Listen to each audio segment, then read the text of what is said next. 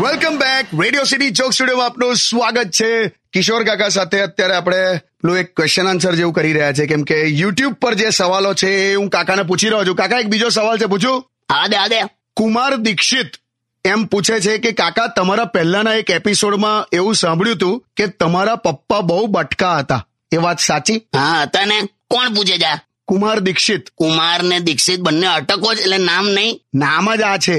એ છોડો ને તમે તમારા પપ્પાની વાત કરો ને કે બહુ બટકા હતા બહુ એટલે હાવ આવડે હે પણ ફાયદા કેવા વોશ બેસિનમાં નહીં લેતા હતા બોલ વળ્યા વગર ઉભા ઉભા બૂટની દોરી બાંધી કાઢે એવા બટકા એટલે આ બપોરે ઉશિકાના કવરમાં હુઈ ગયા હોત ખબર ના પડે આપણને